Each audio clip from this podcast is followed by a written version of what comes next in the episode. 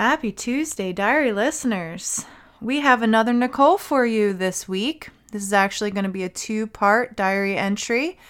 And we're calling this week, it, it was hard because this one had two really solid names. And uh, I've decided that the first one should uh, should be this, and then uh, you'll you'll get the hook later. I, I kind of put out a, a little bit of a teaser on our stories on IG so that you could, you know, be intrigued. But we're calling this first part of Nicole DeRoy's diary entry Learning to Walk with Grace in the Journey. So we hope you enjoy and definitely come back next week. I mean it.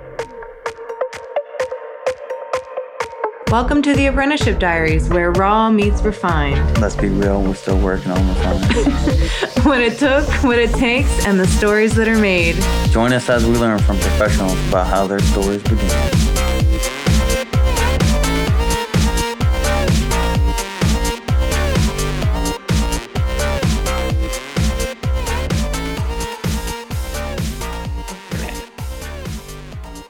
Got it. Awesome.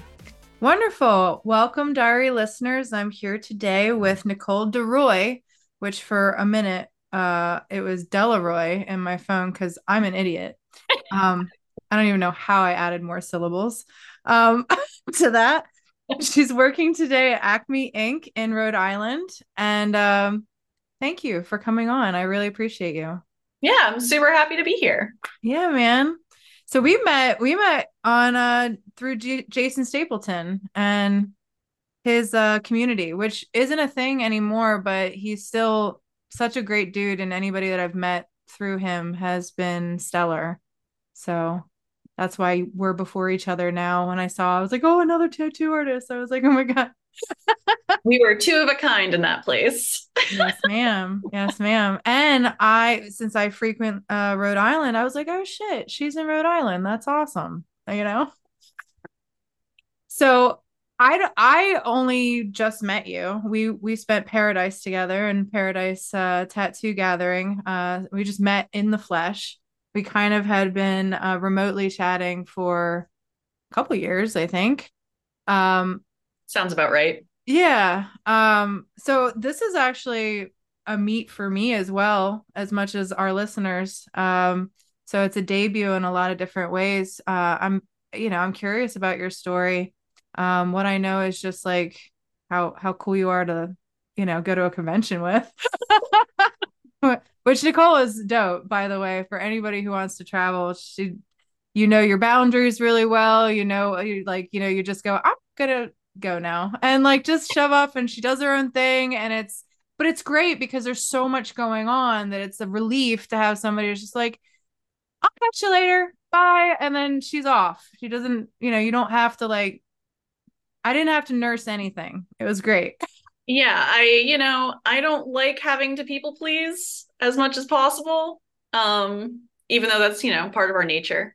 Um, but yeah, so I try to also respect that for others that nobody has to people please me and just take control of myself. So no I, I dig it i dig it and you know it's appropriate when it's with a client but you know towards Totally. other artists i think we don't we we don't i mean i don't even think we deserve all that uh, uh we don't know what the hell we're doing half the time this is Uh, true. you know um so going back uh before before tattooing and everything what like i guess what brought you to this? Like what what was the you know you've been well first before that how long have you been tattooing? Let's start there and then.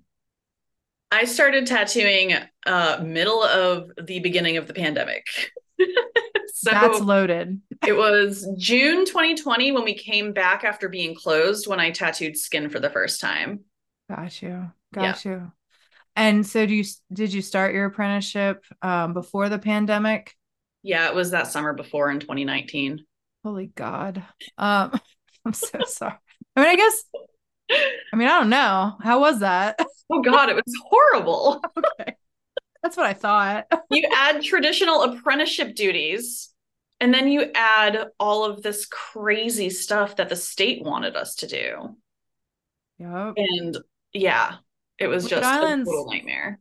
Rhode Island's pretty um uh, how do I put this in a nice way? They're they're regulated. I'm I'm licensed in Rhode Island. And I got because I'm regulated in Rhode Island and licensed there, I got all the PSAs of like what they were saying their their statutes were under certain licensure. And I was looking at what my friend Evan, who owns Powerline there, what he as an owner had to go through in order to, you know, accommodate this state of emergency and put his business on hold. So I, I I get a little bit of I wasn't experiencing it, but you were, and you were you were not a business owner, but you know, on the other end of that, you were fresh and trying to make a life for yourself. Wow. Yeah. Um, it was, you know, one of those things where my shop owner, um, she had basically been like, oh, well, good thing I have an apprentice to do all this because I'm not doing it. How great. I mean, you know, it's kind of like, oh, I've never skied before, so let's just kick you off the, you know, the lift onto the mountain and see if you don't die. Maybe you got a those. broken ankle here or there, but Yeah, you know, I mean, you didn't die. Well, I hope that whatever you were doing before that was, uh, I guess, awful enough that you were like, you know, I want a tattoo. I mean, you could say that. Okay, get into Um, it. Yeah. So, I mean, I was really all over the place for a really long time. Um, I was always creative as a kid. I was always making art. I was always playing music. Um, but I was constantly like conditioned and beat the artist out of myself that, you know, you have to do other things in order to be successful. And now I know that couldn't be further from the truth.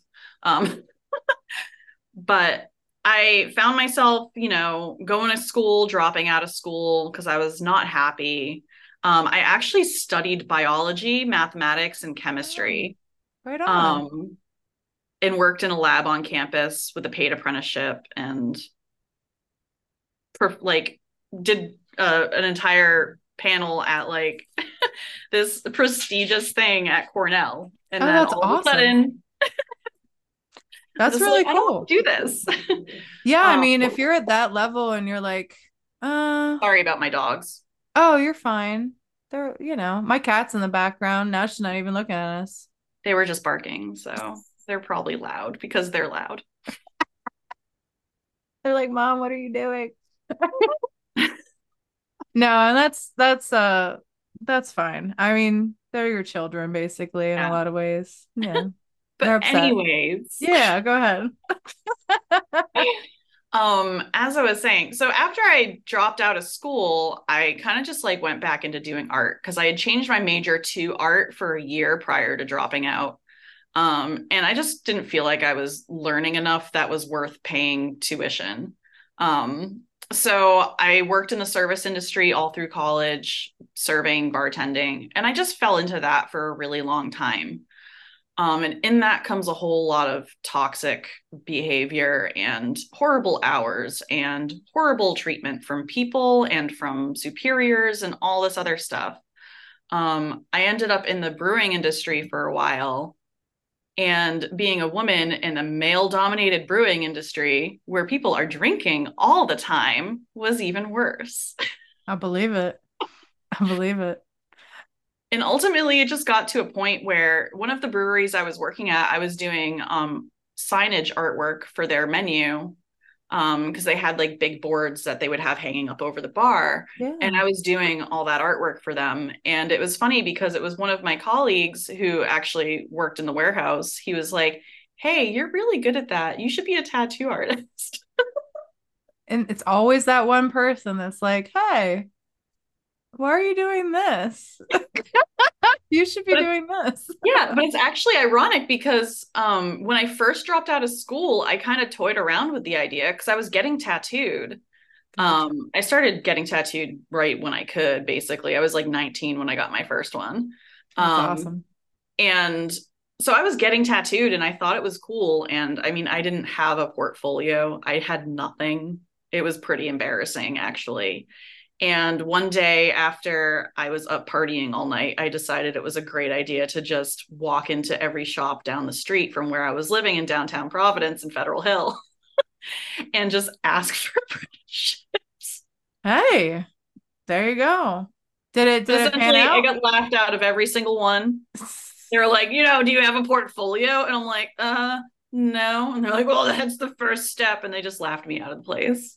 Oh, Um, well, the second step, or I guess the step for them would have been, you know, yeah, they could easily criticize you, but I have to defend a little bit in just the whole like, well, if you're looking for an apprentice or if you're even entertaining that, I have to vet you. So if I'm going to ask for a portfolio, I'm going to, I'm going to shoot back with, hey, here's some homework.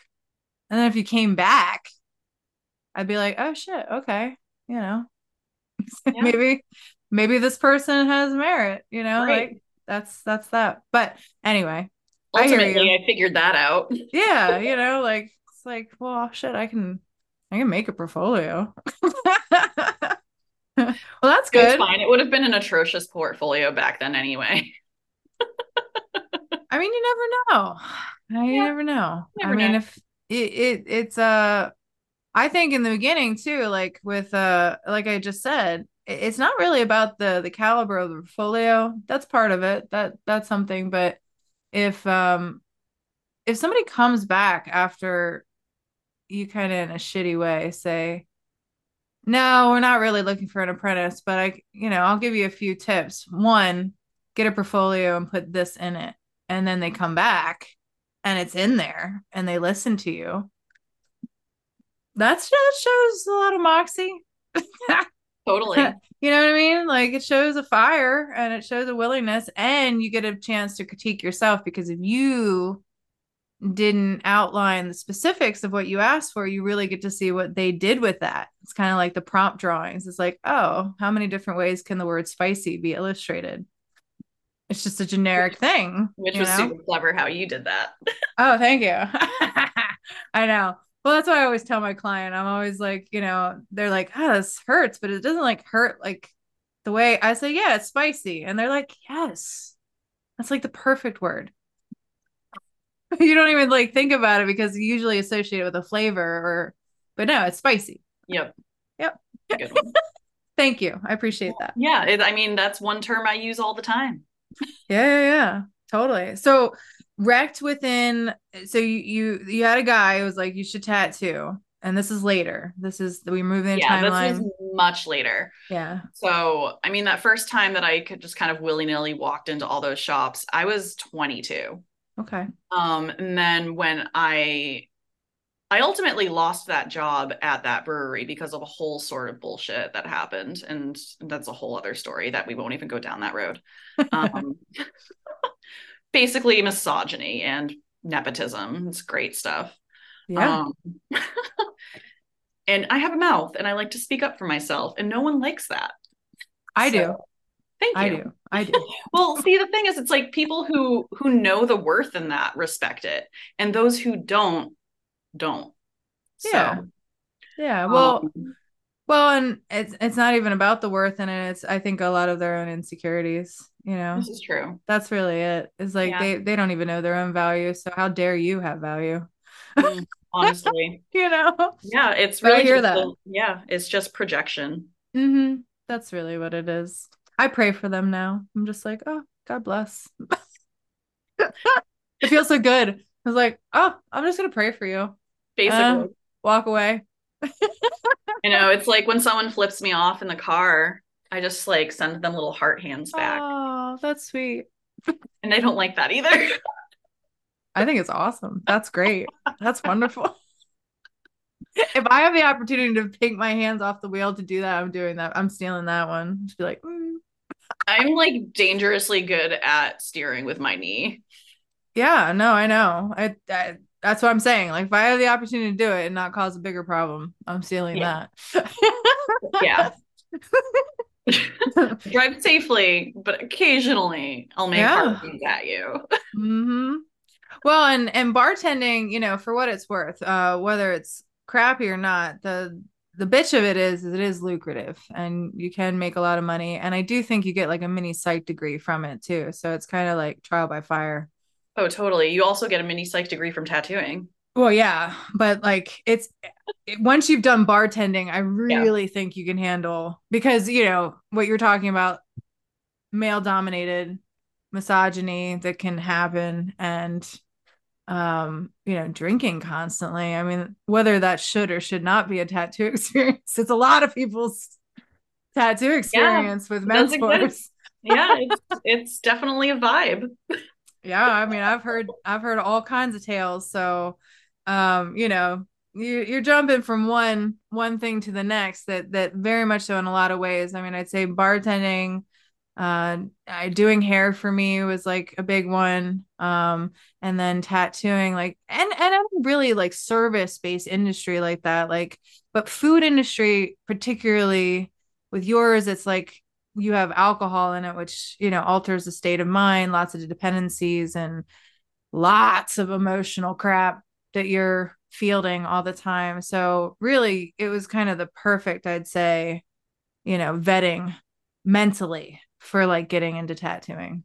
Oh, hands down. There's so much that I learned from those years um, that I still even use today when it comes to handling clients. Mm-hmm.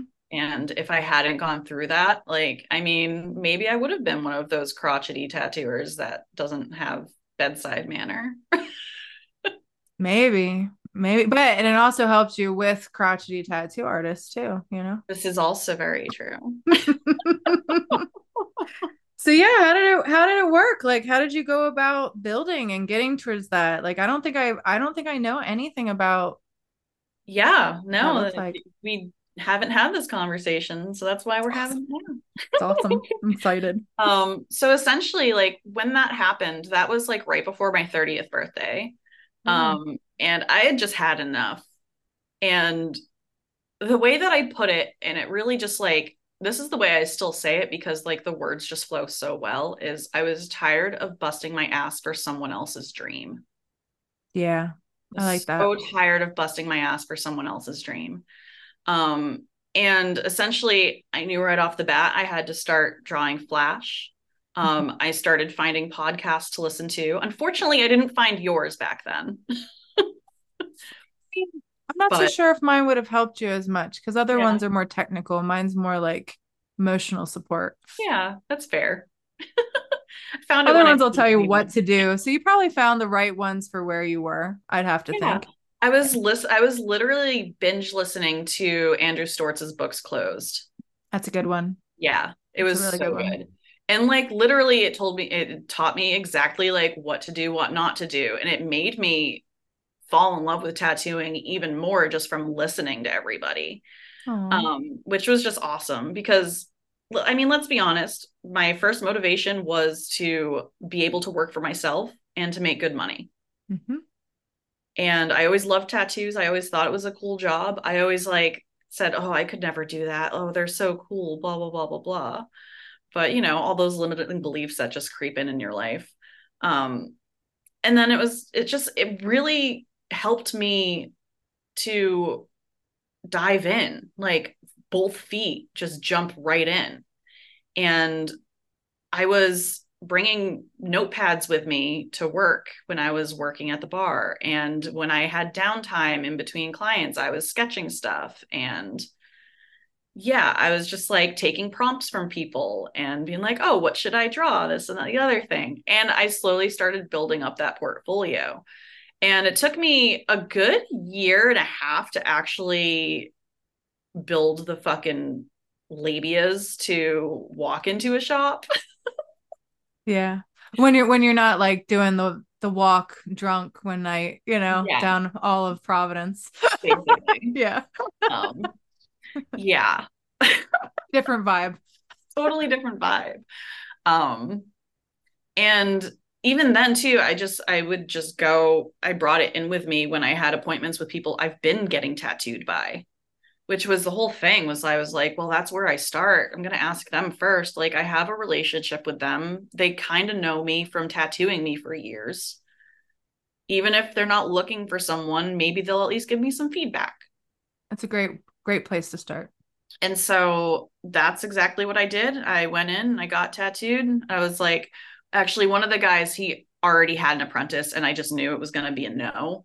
Mhm. Um, but I was like, you know, I know you have an apprentice, but I want to ask your feedback anyways. Like, tell me what, you, tell me your thoughts on my portfolio. And he wasn't super helpful. um, but he was like, no, no, you're you're on the right track, and that's kind of really all he gave me.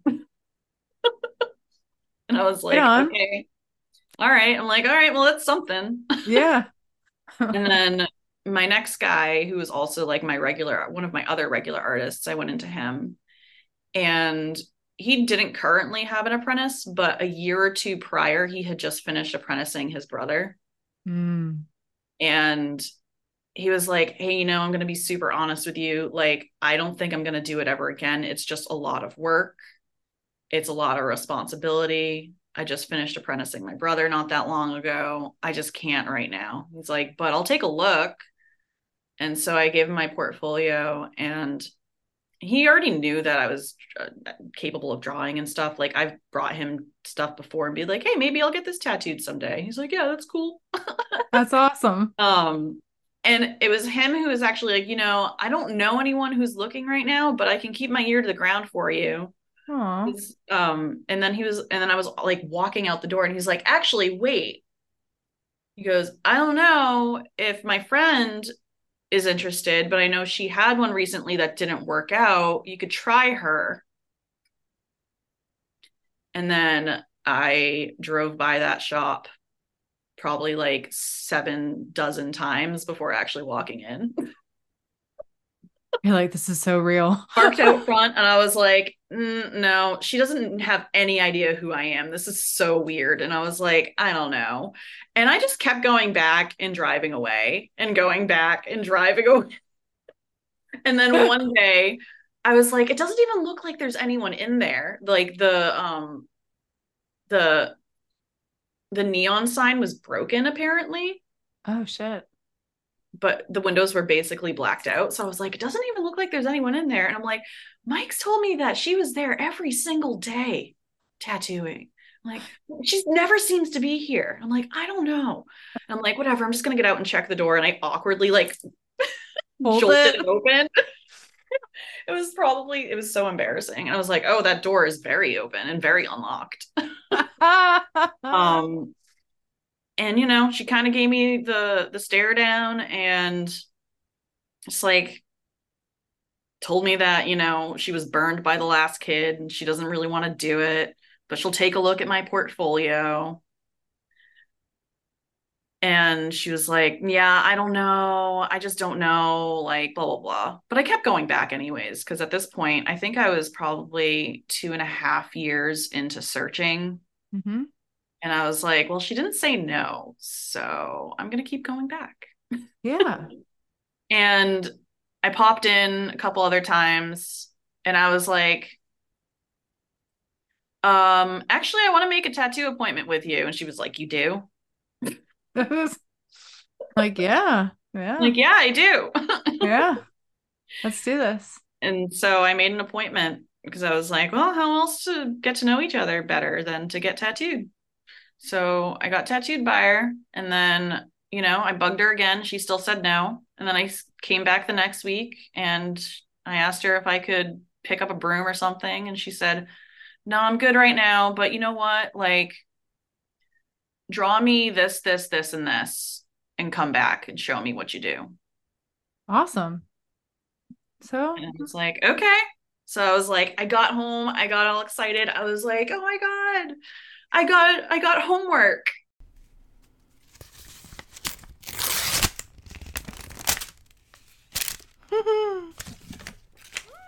it's already here. My next book. Okay, listeners. I've got something to share with you that I'm already in love with. I don't know about you, but I'm a total book nerd. I have so many books. A lot I haven't read, I admit. There's just something about having bookshelves full of possibilities that calms my soul. So when I attended the Pagoda City Tattoo Fest this past August for the first time, I was delighted to run into my friend Ina Vigilato. We've actually had her on our show, so go check that out. Straight away, it was like God used Ina to guide me over to Black Dagger Books. There I met Travis Lawrence and Josh Rowan, the creators of this enterprise, and got hooked as soon as I saw their product. It's these beautiful little books just full of art, amazing art from amazing tattoo artists. From here, I'm just going to read what their site says. Black Dagger Books is an ongoing collection of artists defining modern tattooing, published monthly, one artist per book, one book per month. A subscription is $25 a month. You get inside of these beautiful books, these these custom stickers. Each one is filled with the most gorgeous artwork and it always concentrates on these awesome tattoo artists and I try to follow each one as soon as I as soon as I open the book. I'm just like, "Oh my god." So it's really worth it. Uh, do yourself a favor, go over to blackdaggerbooks.com or if you're on IG, Black Dagger Books, it's all one word, and check out their product. Uh, like I said, the subscription is awesome and I'm really happy. Uh, this quells everything about, you know, the book nerd in you, the art collector. It also cures any guilt that you might have about having books just laying around because this gives back to the artist community. It's it's a win-win. And just so everyone knows, I'm not being paid to shout these guys out. I just genuinely love their product. And also, I really love them. You know, the creators, Travis and Josh, were amazing. They were so kind to me. They gave me so much of their time at the Tattoo Festival. So if you ever have the chance to meet them, talk to them. They're great guys. I just can't say enough things. So do yourselves a really big favor. Go check it out. Thanks so much, listeners. Let's get back to our podcast. that's awesome because that's the way you should be, you know? Yeah. That's awesome. Um, and then I worked on that sheet feverishly for like the next week and I brought it in the next week and she was like, okay, now do this. And then I just started showing up and I was like, so can I can I hang out? Like, can I just hang out and draw? Can I do this, that, the other thing, whatever? And she was still hesitant because, you know, she'd been burned apparently how whatever that means. and we might know one day. I mean, she eventually told me the story, but mm-hmm. then after knowing her, you're like, yeah, know. I see it. Like, and that's the thing is that it's hard to. I think it's hard to. I mean, just as an you know, as a compassionate thing, having done it. Um, it's hard to keep the boundaries really really good um you know because yeah.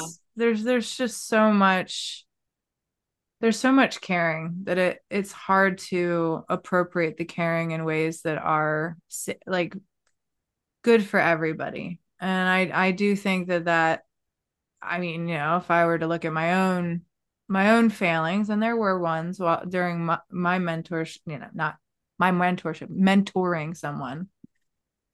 You know, you do the best at what you can do. And it just breaks your heart because, you know, uh, I was earlier today, I met with Killian Moon and we were talking about his one. And, Uh, you know, we admitted it was like, it's, it's really, you know, you find yourself sometimes caring more than you should about their success. And it, you, your ego kind of gets wrapped up into it. And it's not appropriate it's not right but you know it's hard not to do. It's hey, hard we are human. Yeah. Well and like we know how cool it can be you know we know how cool it can be but we also know how petty it is. And now you know how how big it is and how much it means to the people who sit in your chair and and all of that. So and and you know how dangerous it can be if done badly. So yeah totally. you know there's a lot there's a lot to it but and you know we we go into it wanting to do art. We don't go into it thinking well how do, how do i teach this shit? You know like that's a whole other thing yeah, this is very true. yeah. So I do understand that. And I, I empathize from the place that I, I know I'm a weird personality too. I'm definitely more of like a, I'm better for a moment. And you walk away for a while and be like, oh, Amy, oh yeah, that's fun. And then it's the same. But like if you put that on steady like steady go. Be like, this bitch is a lot. Like, this is crazy. like, she's kind of nuts. And I admit it, I am. So I look, I understand. But yeah, it, it's a I, I get the burn. And and if you're fortunate enough, which I think you will be, because you know, you you've been tattooing for three almost four years now. Yeah. You know, I I really didn't reach any of that even thinking about it until I was like eight years in. Um, so yeah, I'll come. But yeah, the in the and I do like that uh you set up a tattoo appointment with her because I think that's a a screening process for anybody that hopes to be an apprentice. Because oh. if you don't like the tattoo or how you got tattooed enough to think about learning under that person, I mean, you can always get the tattoo covered up. like if you if you enter into a learning journey with somebody who you don't even like getting tattooed by or the tattoo you get, why would you want to learn from them? Especially when you're going to be there day in and day out with them. Yeah. So I think that was a great thing. And honestly, incidentally, that's how I got my second apprenticeship in tattooing was I he he denied me. He said, I don't need you. And I said, Wow, I like your work. You know, I'm I'm thinking about getting something like this. And he looked at the design that I had and I said, I'd like to get this tattooed by you. And he did that and then i was like a few months later that he was like hey nerd check your me- messages you know i'm kind of offering a tattoo apprenticeship. And i was like oh shit. But i wouldn't go away. Like i kept like nudging at him and yeah. and you know so that's how you do it. You don't go away. And you know you you put some skin in the game. And you did. Literally. yeah literally. So that's cool. I mean, it was one thing that my dad always told me that always stuck with me is that the squeaky wheel gets the grease. Absolutely. Yeah, and it's and it's hard too sometimes when you're like, am I being annoying? I don't care. I don't care. I want it. Hey me. and that's the thing too. It comes to a point where it's like either you want it bad enough to keep trying or you stop trying. Yeah. And it's like I think it's it's definitely very important to go through that vetting process. And it's unfortunate that I hear a lot of people that criticize that. But honestly, tattooing is a lot. And if you can't get through that vetting process, you're not going to last in tattooing. Absolutely. So it's an important step and there's a reason for it. Mhm. Oh yeah. Does it have to be toxic? No. No. No, that's a little that's over. That's beyond beyond the pale. no, you're right. You're right. Um yeah, I I I like all of that. So you kept coming back. Uh she kept giving assignments until did it did it ever like she go, "Yes, we're going to we're apprenticing you." Yeah, she um it was yeah, it was probably like because I first started bothering her in, I believe, March of 2019, either February or March. And then it was August that um, I got tattooed in June. And then it was August where she said, ah, I guess, do you want to be my apprentice? So it was a year of building a portfolio and then six months of proving yourself with a person who just kept giving you assignments and embedding you. It was a good two years building the portfolio. So okay. I was almost three years in. Yeah. Awesome. Yeah. That's that's a good thing to hear and to know too. Yeah. Um, that's awesome. So and when when she said that, what what happened from there? Like what was uh what was the things that she asked you to do now that you're the apprentice? Um I mean, I asked, you know, when when do you want me to start? Mm-hmm. And then um she gave me like, well, let's start next week. Um and I mean, I was even in the background too working on finding a new job so that I could actually be there. Yeah. And I ended up um getting fired again from a brewery I was at. Uh, and oh the life before we had the the you know, the hardships of the 2020 era where you can't like get people to work now I mean, Um, and I found a gig as a barista. So then that way I can work from 7 a.m. to noon yeah. and then go straight to the shop from one until God knows when. Yeah, the hustle's real, man. That's for It- sure. Yeah, it was serious. And, you know, she was like, Well, I normally start at noon. Um, and I was like, Well, you know, I do have to work. Yeah. Like, okay, well, what time can you get here? Just get here at that time every day. And she literally tattooed six days a week. So I was there. She was like, Well, I was like, When do you want me to be here? Every day I'm here. I'm like, Okay. All right. Cool. like, here we go. This is going to be a lot. Um, so it was Monday through Saturday every day from one until like sometimes nine or 10. right on. And did she have um more of a private clientele or did she have walk-ins? Like how did that look? Um, I mean, this was also this was before COVID, so there were people calling and stuff like that, but she was booked out for a few months and it was just her at the shop. Gotcha. Um, so I mean, very rarely would she take a walk-in, Gotcha. But gotcha. people would inquire. And did you learn uh the front end as well as like is that was that your duties? Oh, I was doing literally everything that would be running a business. I was handling the phones. I was, you know, greeting people if they walked in to inquire. I would, you know, consult them basically before she would consult them.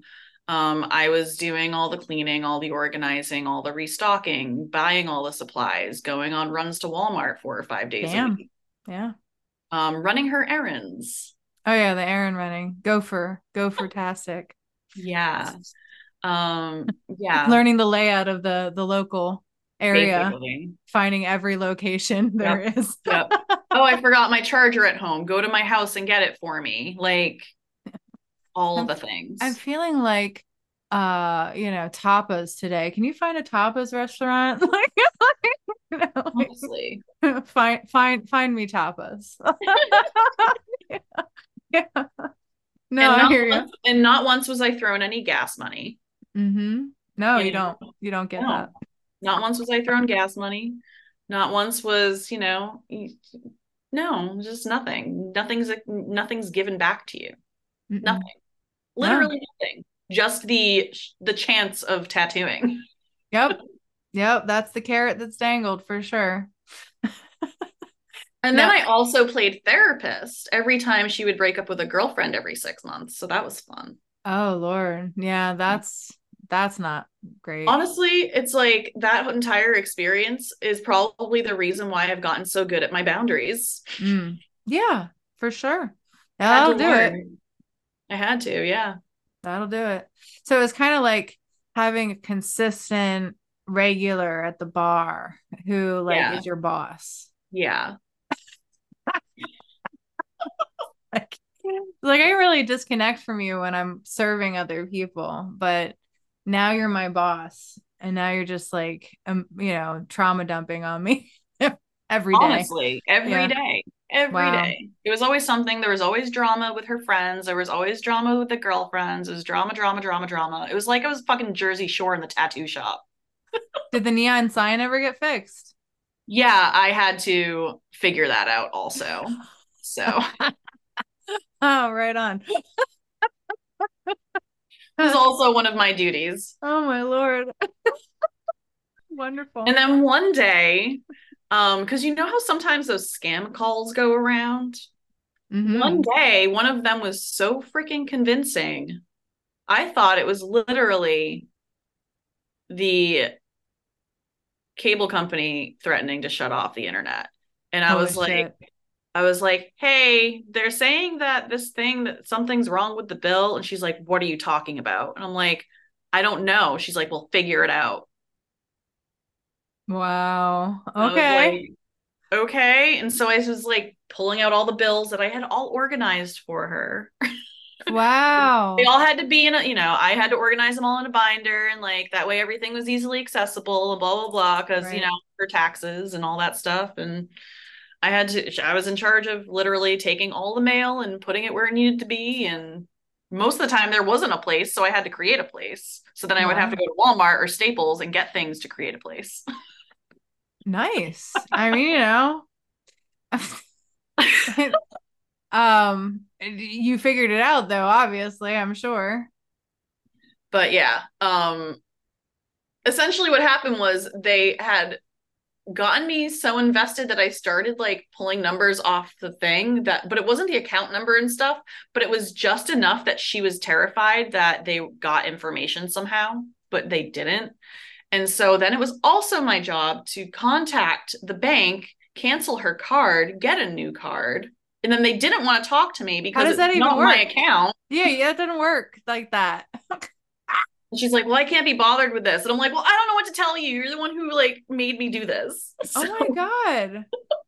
I had a very similar incident. Um, there was the one time I gave out my boss's cell phone number because we so I was really sick one time during my uh, apprenticeship years and it had snowed and I came to work not dressed to shovel snow, uh, dressed to get my ass from my car to the shop and do my work for the day and not dig out our parking lot.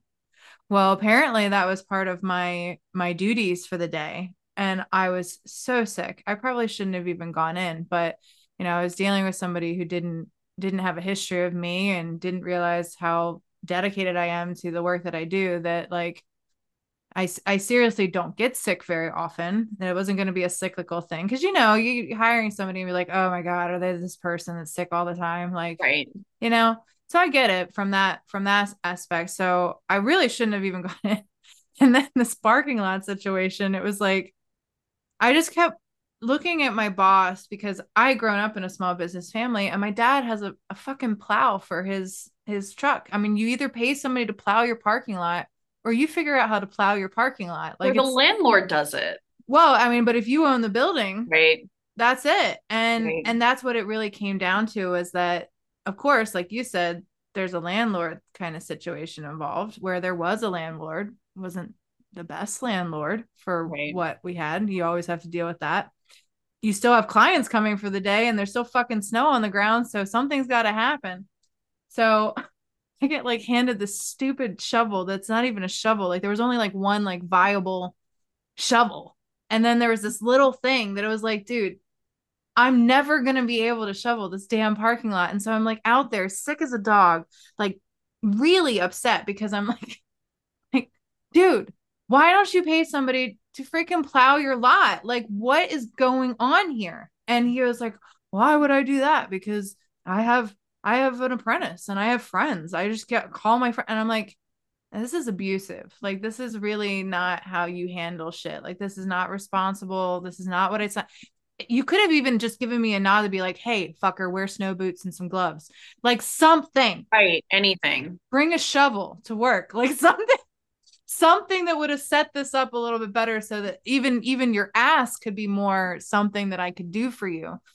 But then the woman next door, our our like, you know, our neighbor, so to speak, in this building, she came over and she was like, Hey, you know, I'm talking to a plow guy at, outside and you know, we're really trying to get in touch with John because we're all trying to like communally she she made it sound like this was a conversation that was involved in the business owners and and this is something that like had previously been talked about. So i was like oh cool you know like you and you and my boss are are thinking about plowing this lot together. Yes. So i gave her his number. Oh the ass chewing. I got for giving out his phone number. He's like don't you ever fucking give out my number again. If somebody's supposed to have my number i will give it I will have it. They will have my number. Don't you ever do that. And I was like, dude, Oh, seriously, man. Like, I don't, I don't even understand why you would have a neighbor. I live next to my neighbor. I don't have to talk to her. We just live next to each other. I'm in a townhome. She has my number. She also has a key to my house in case something happens. When I go out of town, I let her know, like, hey, bro, you know, like if you could just like kind of keep an extra. I don't even understand why you wouldn't give your neighbor of any kind your contact if you I mean, I don't work with her, but if I work next to a person, I it just makes sense to me that you'd want to share those contacts. Like anything could happen, a fucking fire could break out. Yeah. Anything. I mean, but uh, okay, I did I did a cardinal no no, and I do know and understand like the cell phone number thing now that I'm a tattoo artist. It is a big thing. Like you gotta you got to put boundaries up between you and the next person be like you are not to be calling me at every hour of the day. I need homework life balance. There are certain things i cannot be bothered with right now. So i get it now but i was just like oh my god like just for this? Okay this is weird but all right all right. But now i got i get you. That that is way worse because yeah like the bank can't talk to you about somebody else's account. Yeah that's ridiculous. Oh my God. Wow. And it was all her fault anyway. It was all because she wasn't, she couldn't be bothered with any of it. Just like figure it out. And you're like, well, I, I did about as best as I could. yeah. It sounds very similar. It doesn't yeah. sound like much it's has changed. a ridiculous situation because it's like you get put in these situations sometimes where it's like there's literally nothing that you can do. And then you're like, but it's your fault. Why mm-hmm. can't you do it? What? What? This like, isn't what? how things work, though. like they're not going to talk to me. very idea that I have to organize your bills is uh, unbelievable. Okay. All right. You know, and I get it. That's well, because she would just open them and leave them all over the desk. like, this is not happening. At least not to this. It was desk. like, you know, confetti. Like, yeah, like stacking bills on the desktop. Wow. Wow. Every printout ever, every copy that she made, everything would be right on top of everything. I'd have to get in and like reorganize the entire desk every single day.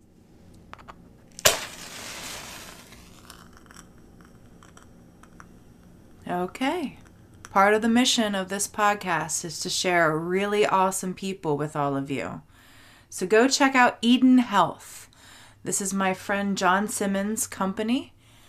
Through it, he does acupuncture, nutrition, microneedling, light therapy, but it doesn't stop there, everyone. like it's he's he's a wealth of knowledge and I welcome all of you to meet him, go talk to him, reach out to him. You can find him at edenhealthmd.com. Back to our podcast. So on top of this, I mean, I think we're answering the question: Is there is there anything any anything about the way that you were taught that you felt was unnecessary? Definitely that. Um, you know, like yeah, a little. I think, I think the personal errands thing is honestly just abusive. Yeah. Um, especially if you're not going to actually give anything back for that. Agreed. Agreed. Um it's it's too easy to just get supplies like automatically delivered. Um that wasn't even an option for me to organize something like that which as the apprentice sure figure out how to organize auto deliveries. Okay great. Let's right. do that. No that wasn't even allowed. I had to physically go get everything. And in the beginning of covid when there were no paper towels anywhere i had to literally drive all over creation to find a pack of two. Oh my god. I didn't even think about that, dude. wow. That sucks. That sucks. And I would be running into every grocery store, running out, blah blah blah blah blah, everywhere. It was just awful. That whole paper and the wear and shortage. tear that I put on my car, like my car kept breaking down. Like it was wow, just not dude. a good situation. No, no, and and you know, I, that was one thing that I really appreciated at Paradise that was said at the end. And I think that that that was actually noted was that, you know, there was an apprentice that stood up and she was like, guys, this shit's really expensive. Like, if it wasn't for the grace of my mentor, who I am so grateful brought me here because all of this is really dope. But had he not like done that for me, there is no way I could have done this. There is no way. And they they really took it to heart and are thinking about doing like a like a, a fund or some kind of you know um, grant or uh, scholarship kind of thing to maybe have a few people actually get to do it that are at that level but yeah like you need grace at that point you like need people to understand where you're at which again like this is more of the emotional support podcast of like, oh my God, right. dude, come and trauma dump about all the bullshit that you went through because you need to let other people know that like it is totally it it shouldn't be normal. But it is. Nope. nope. It happens. And uh, you know, my hope is that, you know, giving this to other people as well as my grace in understanding all that I've come to and then resubmitting myself to somebody else's story, however that's gone down, gives me perspective about how to be better moving forward. If I decide to take on another apprentice, which I hope to one day, I would really like to. Um, because you know, that was another thing at Paradise was like, you had so many people be like, wow, I got burnt. And oh, I don't know if I'm going to do it. But you have to because it's just like putting on the show. Like, you know jake I and like there's i feel like there's there's a there's a better way to do it so that there are boundaries set from the get-go for both parties so that no one's getting burnt yeah i and try that, to that way expectations are clear yeah there's you know okay this is what it's what's expected of you this is what you're going to be responsible for okay have a rebuttal okay well you know how about this how about you know i'm barely making money and i'm here six days a week are you gonna throw me gas money ever? Like, yeah. Anything. Well, and if I'm gonna have you go Even for having which, a conversation. My my apprentice never had to run errands like that for me. Um, hers was, in fact, I was criticized for not uh hazing her more.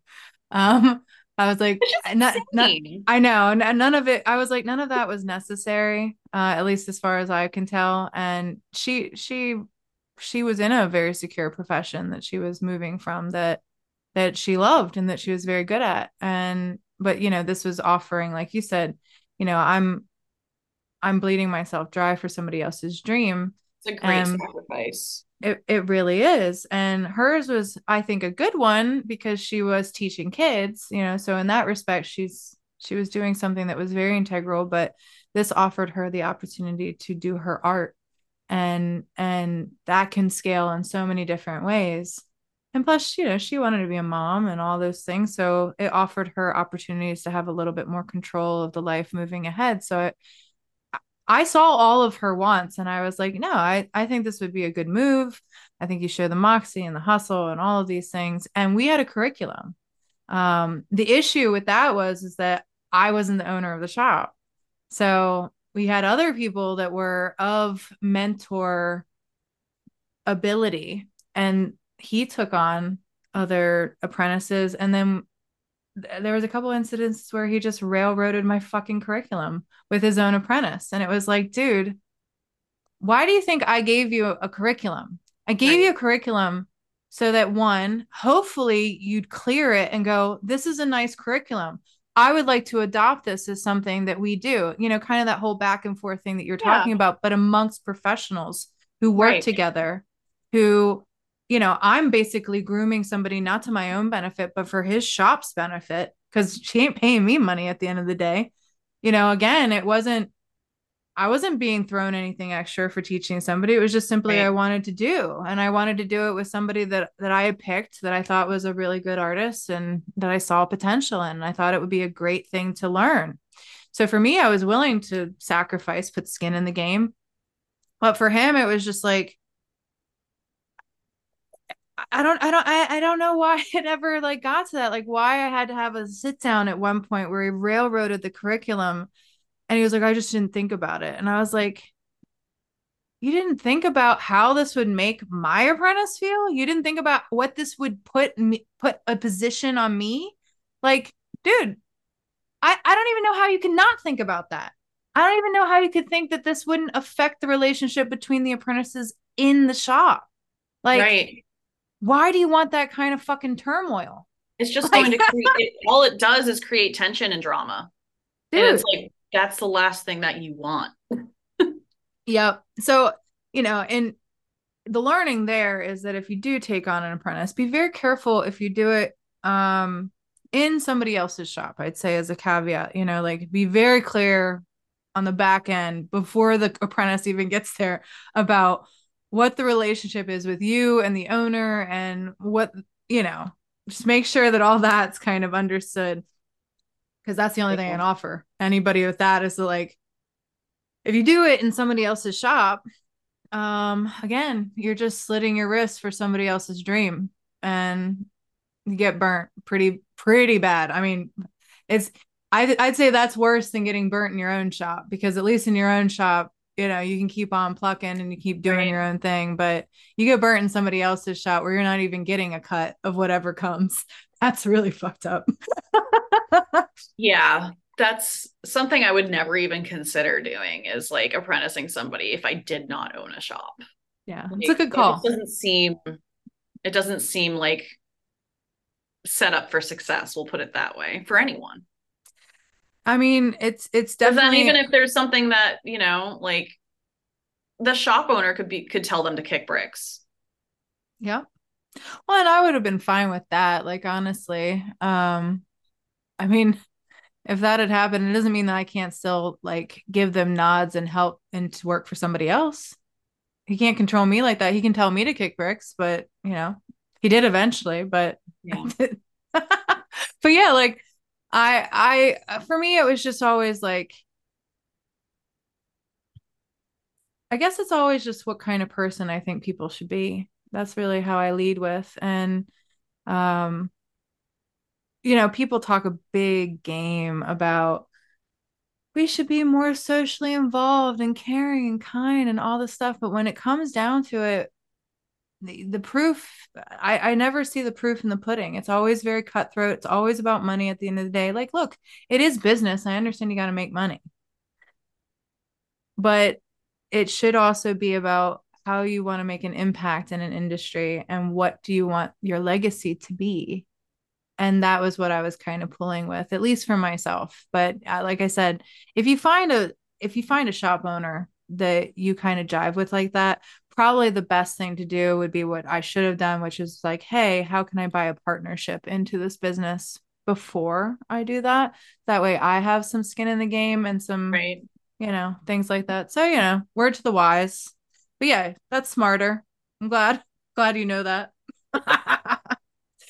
So there wasn't a curriculum. You were doing everything with the promise of tattooing, and then COVID hit. And so then you're like really uh being driven around not only by her but by COVID. Um yep. what else happened? well, I mean, it was just actually extra difficult too getting people to practice on in that lit landscape. Nobody wanted to be near anyone. No one wanted to be, especially for extended periods of time. Like there was moments where I felt like I was begging for people to come get tattooed. Yeah. It was so infuriating. and I was like, but this is literally one of the most sterile environments. Yep. you yep. can't be in a cleaner environment. Not to mention as you said, she only she had her own clientele and it was just her and just you. Yeah. So the the the body count in that building was not high enough to warrant that level of caution. No. Um, very easily controlled. Like the state was breathing down everybody's throats. They would send people out in the field to like check in and make sure everyone was doing their contact tracing, that everybody had their logbook of when everything was getting cleaned, all the touch points. Like it was pretty insane. That's intense. It was That's pretty intense. insane. Damn. And dude. on top of it, you had mayors in Rhode Island literally creating like phone phone numbers to call and rat on people. They were what? telling they were telling people to rat on one another. That is terrible. Oh my god. That's awful. yeah, like a hotline. There was literally a hotline that you could call and like say somebody was not being compliant. Wow. That's pretty intense because and I did hear that he stopped working for the state board eventually, but I remember a man named Arthur that I actually did like I called because I had to I had to uh do my um practical exam like Mhm. part of the license in front of him Right. and I was like dude I'm I only have a guest spot like can you come during my guest spot to like see if I'm being compliant and then he was so loosey goosey he was like well see here's the deal man like we are short staffed and so we don't really have a lot of people to throw at that right now so we kind of know about Powerline they're they've they've you know, done what they have to do. So just send the money in and it's cool. And I was like, so that's like a setup for disaster too, because you go from that to like all of this regulation, all of this up your ass. Like we we got to make sure everything's falling through. And by the way, rat on people who are not. like it was like Arthur and then that. So that's that's stark, man. That contrast. man. Yeah. Um, when I started my apprenticeship, um, actually I had to register with the state as an yeah apprentice. what did what did that look like like as far as like did you have to clock hours and stuff like that Yeah. So the whole point was they were trying to get away from just anyone getting licensed because they, I guess, like they realized that there was X amount of licenses and only so many shops, and it just didn't add up. yeah yeah um so essentially they they made it so that you had to register you had to be registered under another artist license mm-hmm. um at a shop and they had like an entire outline of hours that you had to log to essentially show your you put your time in. How many Um, hours? Do you remember? Um i remember that there was different categories and i mean the numbers are kind of like loosely remembered off the top of my head. Like there was about 150 hours of practical tattooing 150 of aseptic technique like so many hours of bloodborne pathogens training which you can only do so many hours of bloodborne pathogens yeah like i mean i guess you could count i mean because aseptic technique plus bloodborne pathogen they're kind of intertwined like you learn them both together. Yeah essentially i i i almost had to like over research things and it was just like banging my head against a wall. Yeah. Well and if you did uh, did you they didn't really have a way of vetting it. They were just like okay show us what you did. And Well, was because like, it- okay. it puts the onus on the shop owner is how it is, Right. and that's what's really fucked up about bureaucracies and stuff like that is that that's the other part of why not a lot of shop owners want to take apprentices is because oh you're just a dangling liability that if you fuck up it's on me. It's not on basically. And i and i have to hold and bite the bullet and pay out all this shit and possibly you know have just a shitstorm of stuff to worry about Right, so yeah you're registered under their license. You are working under the umbrella of their license. So anything that you do, they're responsible for by, by proxy. Yep. Yep. It's it's uh it's heady, man. It's yeah, heady. people don't realize that. It's a huge No. responsibility to take on an apprentice. And there's Yeah. a reason why it's super selective. Like well, it's and not necessarily gatekeeping, although there are people that are doing that, but there's just a lot to consider before taking that responsibility. It's literally like having a child, but they get to tattoo people. yep. Well, and then the bureaucracies, they don't have enough oversight of them, you know. So like Right. if you push back at, at some a law, for example, that doesn't make sense. Um, my parents pushed back once when they came in to check on massage licenses. My parents were like, there's some massage going on and it's upstairs with the massage therapist as it's supposed to be displayed once somebody's getting a massage. They're like, well, we need to go up there. They're like, no, you're not interrupting a massage to check a license. Where's your registry? It's all registry. You don't have to be here. Why are you here? And then my parents were like, let me ask you something. You know, massage under the license, it says that you can practice that anywhere, really. You don't, they don't restrict that you have to do it under a flag of a business. So doesn't that mean that people can do it out of their homes? And they're like, well, yeah. And sh- they were like, how, how do you check a license in a home? You can't come into somebody's home. Not in your jurisdiction, bucko. She's like, how does that work? I feel like we're being targeted and abused here.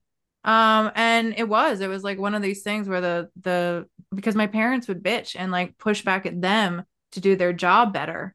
And because they were pushing back at the actual state board and kind of pointing out all of these terrible, you know, like regulations where there would actually be no recourse for people who broke the law, which really fucked with my parents because if you're following the law and paying out all this money to follow the law and nobody else is doing it and then they're not being punished for not doing it, well, uh, who, who's accountable for that? Like, where's the recourse for that? And when they would push back at the bureaucracies, bureaucracies would pick on my parents. They would come and they they once stopped at our shop like every every every month for like three months. And my my mom was like, I'm about ready to file harassment charges against you because this is clearly harassment. You haven't found a single thing. So what are you doing? But this is why we know each other because we were a part of Jason Stapleton's group. Yep.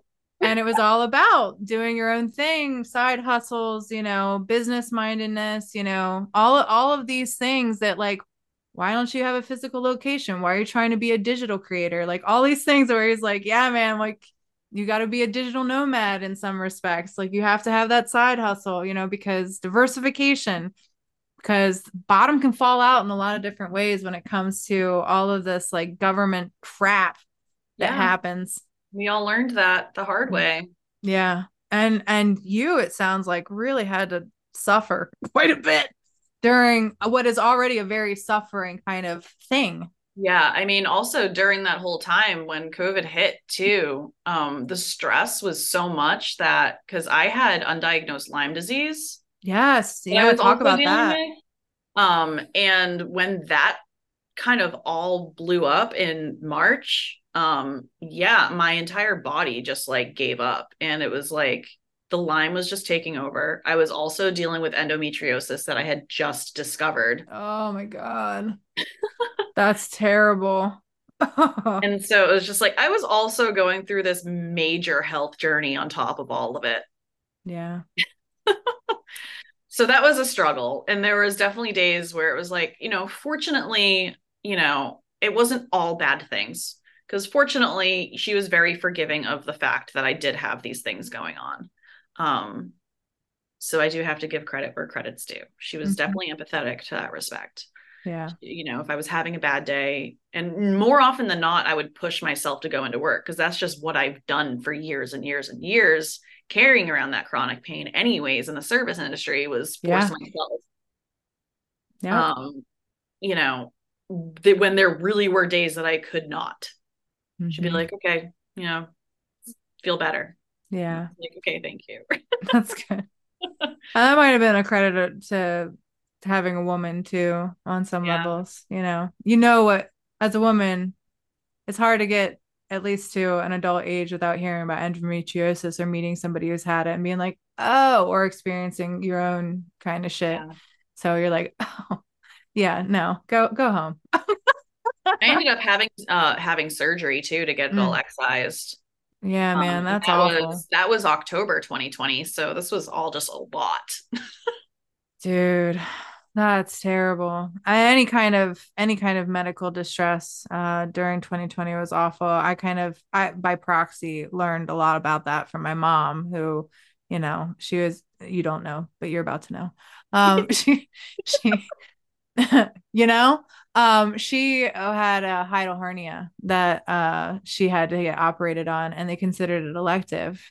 So uh, something that could have very easily killed her had she caught COVID on top. She never caught COVID. Like she might be one of those few people who is actually immune, thank God. But had she caught COVID on top of having what she was, I mean, she was puking like on the regular. I mean, just and and working on top of it because you know. Costco, Costco is uh Um, yeah, that's she's working with Costco in the warehouse, and you know they'll they'll keep you working. yeah, will.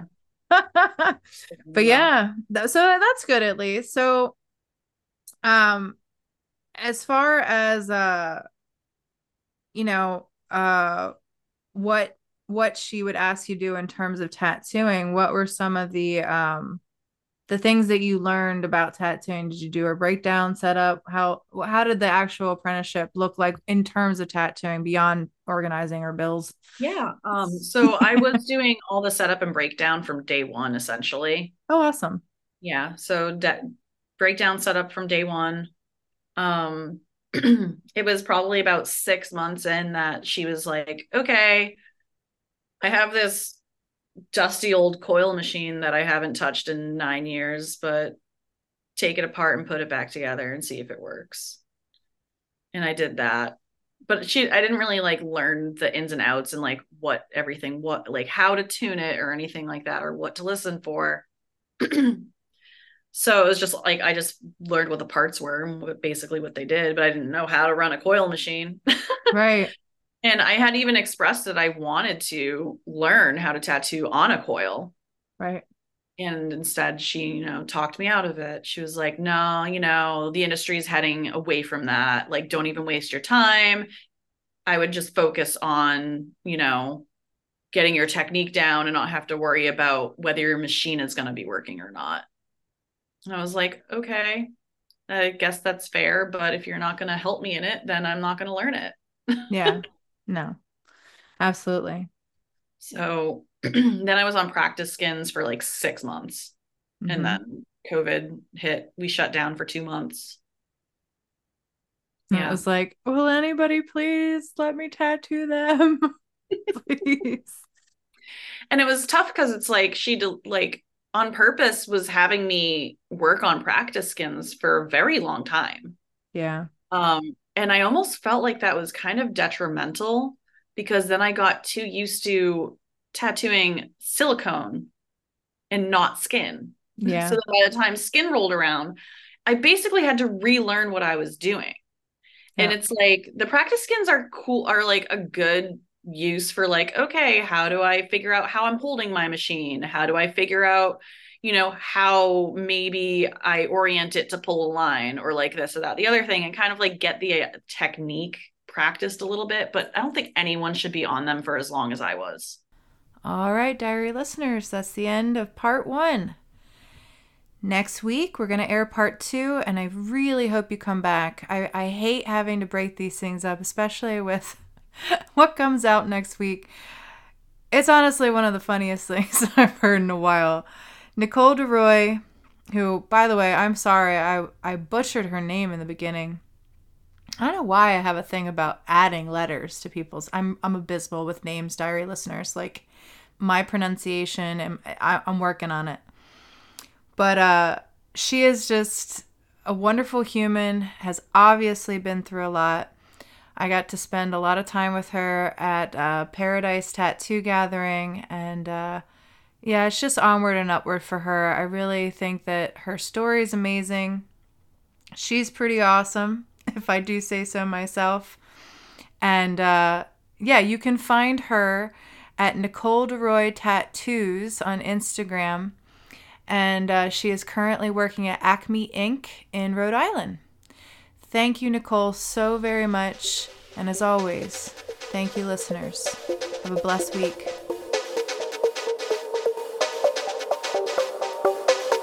Thanks for listening. You can find the Apprenticeship Diaries on Twitter, Facebook, and Instagram. Our IG is the underscore apprenticeship underscore diaries. If you would like to offer constructive criticism or an interview, drop us an email at theapprenticeshipdiaries at gmail.com. We, we look, look forward to hearing from our listeners.